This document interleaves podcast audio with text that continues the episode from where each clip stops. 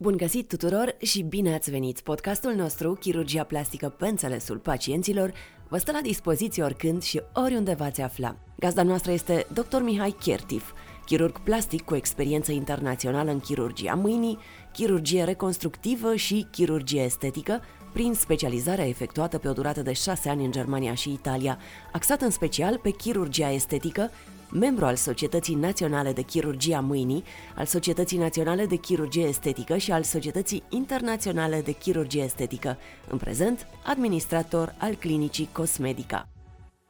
Bine v-am regăsit!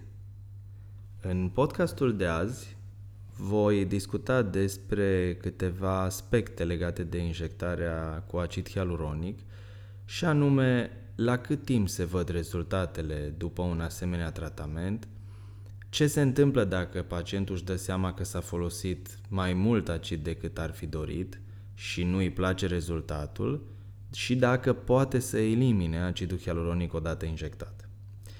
Să începem. Rezultatul inițial se vede imediat după o injectare cu acid hialuronic. Apoi trebuie luată în calcul rezorpția edemului și distribuția produsului în timp ca rezultatul final să îl evaluăm la aproximativ două săptămâni după injectare. Considerăm că este o prostie să injectezi toată cantitatea și pacientul să vadă rezultatul la final.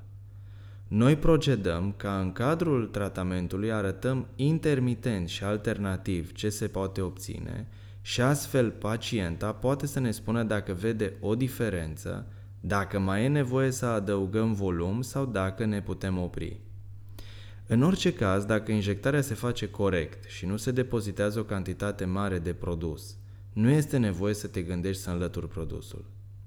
Dacă există o problemă medicală de tip ischemia unui țesut datorită injectării intravasculare sau datorită presiunii create de acid, trebuie să fim pregătiți să înlăturăm produsul folosind hialuronidază.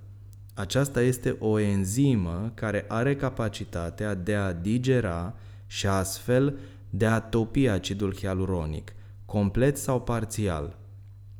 De multe ori este nevoie să injectăm în uh, ședințe repetate sau în uh, etape repetate. O altă situație în care poate fi luată în calcul topirea acidului hialuronic prin folosirea hialuronidazei este atunci când produsul a fost injectat prea superficial și a creat așa numitul efect Tyndall. De obicei, aceasta se întâmplă la nivelul cearcănelor. Asta s-ar traduce prin imposibilitatea drenării corespunzătoare a limfei datorită presiunii acidului hialuronic pe vasele limf- limfatice. Acest efect va crea un aspect de pleoape pufoase și mai umflate, care pot fi mai accentuate în cursul dimineții sau după o retenție hidrică și care se mai pot diminua pe parcursul zilei și spre seara. De aceea, întotdeauna personal încurajez ca aceste tratamente să fie făcute de un medic cu suficientă experiență, astfel încât aceste complicații să nu apară. Din păcate, ni se întâmplă destul de des să primim pacienți uh, din alte servicii care, chiar la o perioadă de timp, au o asemenea problemă la nivelul cearcănelor, după un tratament efectuat cu acid hialuronic, uh, prin care pacienta nu avea indicație de așa ceva, să presupunem avea indicație de o blefaroplastie datorită laxității pielii și a depozitelor de grăsime din cele trei compartimente ale pleoapei superioare, așadar, injectarea de acid hialuronic în acest caz nu a fost o indicație bună, pacienta a optat pentru acest tratament, medicul a dat curs acestui, acestei soluții și în final Uh, fie datorită injectării prea superficiale, adică a injectării incorrecte, fie prin folosirea unui produs neadecvat, fie, și acest aspect este extrem de important, se întâmplă uneori ca, indiferent că s-a folosit produsul corect și că s-a injectat în spațiul și în uh, profunzimea țesutului care trebuie, la nivelul arcului marginal, fix deasupra periostului, dacă s-a folosit o cantitate suficient de mare, în timp, chiar de-a lungul lunilor, Datorită laxității mușchiului orbicular, acidul hialuronic are capacitatea de a traversa din profunzime în superficial printre fibrele acestui mușchi și astfel poate ajunge subcutanat, producând acest efect Tyndall sau aceste, acestui edem al pleoapelor, un aspect extrem, extrem de inestetic și uh, neplăcut de către, din, din partea oricărei paciente. Asta se traduce prin mișcările globilor oculari care vor elibera o parte din limfă din vasele limfatice. Acest aspect poate să dureze cu ani și dacă produce un efect inestetic, trebuie corectat prin digestie enzimatică cu ajutorul hialuronidazei.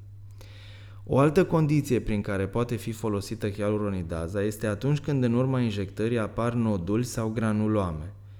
Nodulii apar datorită tehnicii de injectare sau a dislocării acidului și conglomerării acestuia în urma unor condiții speciale care trebuie cunoscute de către pacientă.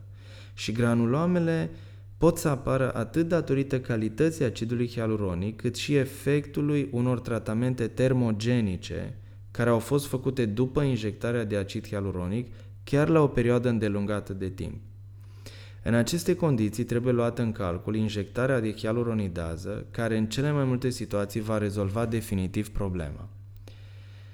Pe de altă parte, considerăm o prostie să injectezi hialuronidază pentru a topi acidul pe motiv că a fost pus în exces, fie datorită pacientei, adică solicitării pacientei și presiunii făcute către medic de a repune, de a recompleta, de a readăuga, fie datorită medicului care, fără experiență, a dat curs solicitării pacientei și nu a explicat ce riscuri există. Nu încurajăm astfel de practici când se folosesc cantități mari de acid hialuronic, pe motiv că pacienta își dorește buzele foarte mari sau pomeții ieșiți din comun – aceste tratamente nu ne cataloguează ca fiind medici responsabili și cu experiență, de aceea noi nu acceptăm astfel de cerințe din partea pacientelor noastre, dar nici nu prea ne confruntăm cu așa ceva decât extrem, extrem de rar. Chiar și atunci când avem o pacientă care își dorește un rezultat artificial, e foarte posibil să refuzăm tratamentul explicând implicațiile acestuia. Nu volumul excesiv ne face să fim mai frumoși și mai atrăgători, ci acel rezultat prin care, spre exemplu, buzele par mai mari, dar parcă nici nu se vede că ar fi fost tratate. În încheiere, doresc să vă reamintesc faptul că aveți posibilitatea să vă abonați podcastului nostru, Clinica Cosmedica, de pe Spotify sau iTunes sau Apple Podcasts, Outcast, Breaker sau altele, pentru a afla și alte detalii legate de tratamentele cu acid hialuronic și multe alte operații sau tratamente de chirurgie plastică și estetică. Până la următorul podcast, vă doresc multă sănătate și toate cele bune! Vă mulțumim că ne ascultați cu interes! Abonați-vă la podcastul Clinicii Cosmedica pe iTunes, la canalul nostru de YouTube Clinica Cosmedica și veți fi la curent cu ofertele cu procedurile de chirurgie plastică și estetică zi de zi.